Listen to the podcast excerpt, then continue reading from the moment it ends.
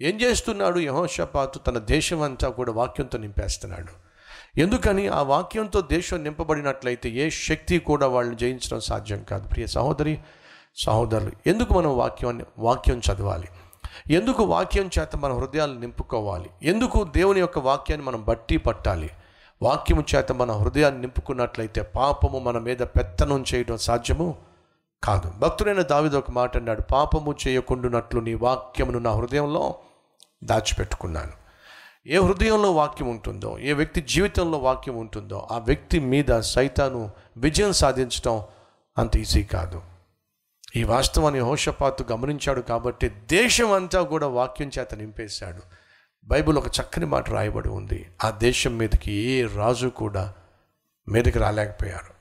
ఎందుకయ్యా అంటే వాక్యం చేత ఆ దేశం నింపబడింది. శత్రువులు ఎవరూ కూడా ఆ దేశం మీదకు దండయాత్ర చేయడానికి సాహసం చేయలేదు. బైబిల్ సెలవిస్తుంది ఏమిటయా అంటే ఆ చుట్టూ ఉన్న దేశాల రాజులకు దేవుడు ఏం చేశాడు? భయాన్ని పుట్టించాడు. నా ప్రజల జోలికి రాకండి. ప్రతి ఒక్కరిలో దేవుని వాక్యం ఉంది.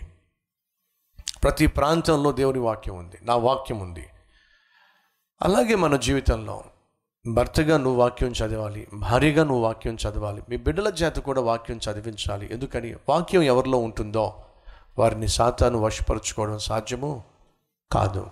బిడ్డలకు చిన్నప్పటి నుంచే బైబిల్ చదవటం నేర్పించండి. బైబిల్ చదివే విధంగా వారికి కొంత సమయాన్ని కేటాయించండి. వారిని ప్రేరేపించండి. వాళ్ళు చదవడానికి ఇష్టపడకపోతే కూర్చోబెట్టుకుని మీరన్నా చదవండి. అది అలవాటు చేయండి. ఎందుకని? ఈరోజు బిడ్డలు మీ ఇంట్లో ఉన్నారు. పెరిగి పెద్దవాళ్ళు అవుతున్నప్పుడు స్కూల్కి వెళ్తారు కాలేజీకి వెళ్తారు ఇతర ఫర్దర్ స్టడీస్ కోసం వాళ్ళు ఇతర దేశాలకు కూడా వెళ్ళాల్సి ఉంటుంది. వాళ్ళకి ఇప్పటి నుంచే వాక్యమును వారికి నూరిపోసిన ఆ వాక్యాన్ని వారికి చదివినా చదివించినా చదివించే విధంగా చేసినా అది వారిని కాపాడుతుంది. ఈ విషయాన్ని మర్చిపోవద్దని మనం చేస్తున్నాను. మూడవదిగా ఎప్పుడైతే దేశమంతా వాక్యం చేత నింపబడిందో యహోషపాతు ఆ విధంగా దేశం అంతటిని కూడా వాక్యంతో నింపేశాడో అంతకంతకు ఏమయ్యాడు? వర్తిల్లాడు. చూద్దాం రండి. పదకొండవ వచనము. ఫిలిస్తీన్లలో కొందరు యహోషపాతునకు పన్నును కానుకలను ఇచ్చుచూ వచ్చిరి. అరబీయులను అతనికి ఏడు వేల ఏడు వందల గొర్రె పొట్టేళ్ళను ఏడు వేల ఏడు వందల మేకపోతులను తెచ్చుచూ వచ్చిరి.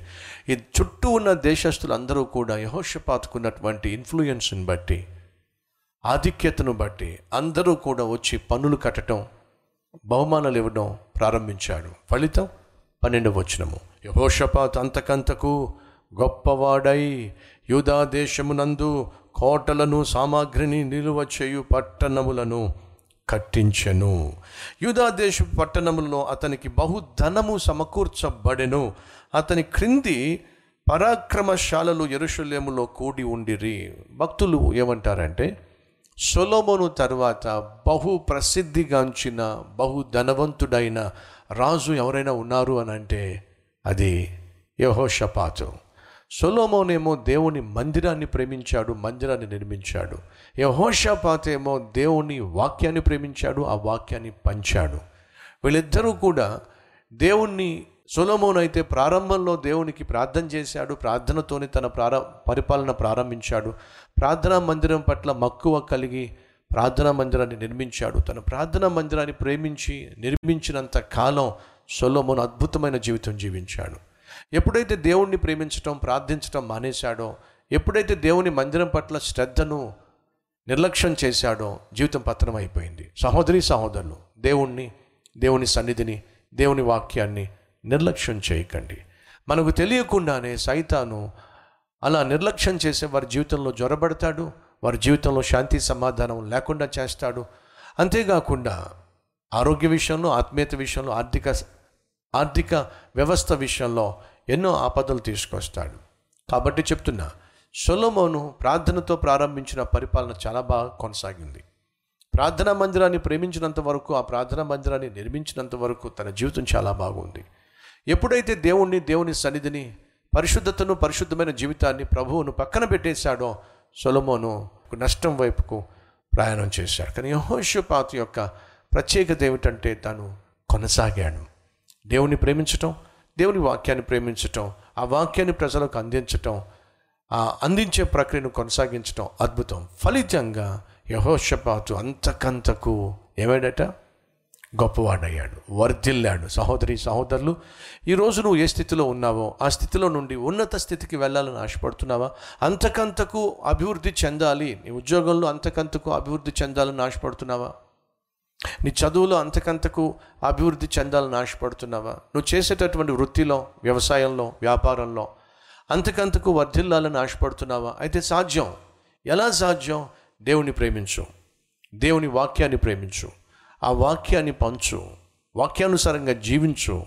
దేవుడు అంతకంతకు నిన్ను వర్ధిల్లింప చేస్తాడు. నువ్వు దేవుణ్ణే ప్రేమించకపోతే వాక్యాన్నే పట్టించుకోకపోతే వాక్యానుసారంగా జీవించకపోతే ఎలా వర్ధిల్లుతావు? ఒకసారి ఆలోచించు. ప్రార్థన చేద్దాం.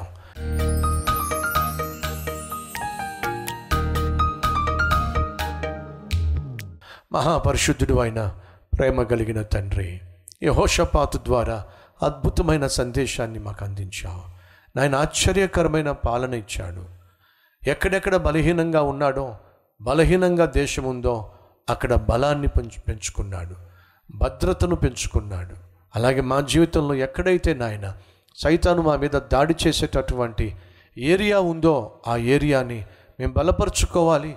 నాయన నీ వాక్కుతో నీ సన్నిధితో నీ శక్తితో మా జీవితాలని నింపుకోవాలి. బెండ్ అయిపోవడానికి వీలు లేదు నాయన.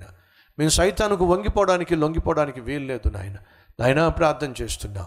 ఏ ఏ ఏరియాలో తరచుగా మేము సైతానికి లొంగిపోతున్నామో వంగిపోతున్నామో ఆ ఏరియాలో నాయన మమ్మల్ని బలపరచయ్యా.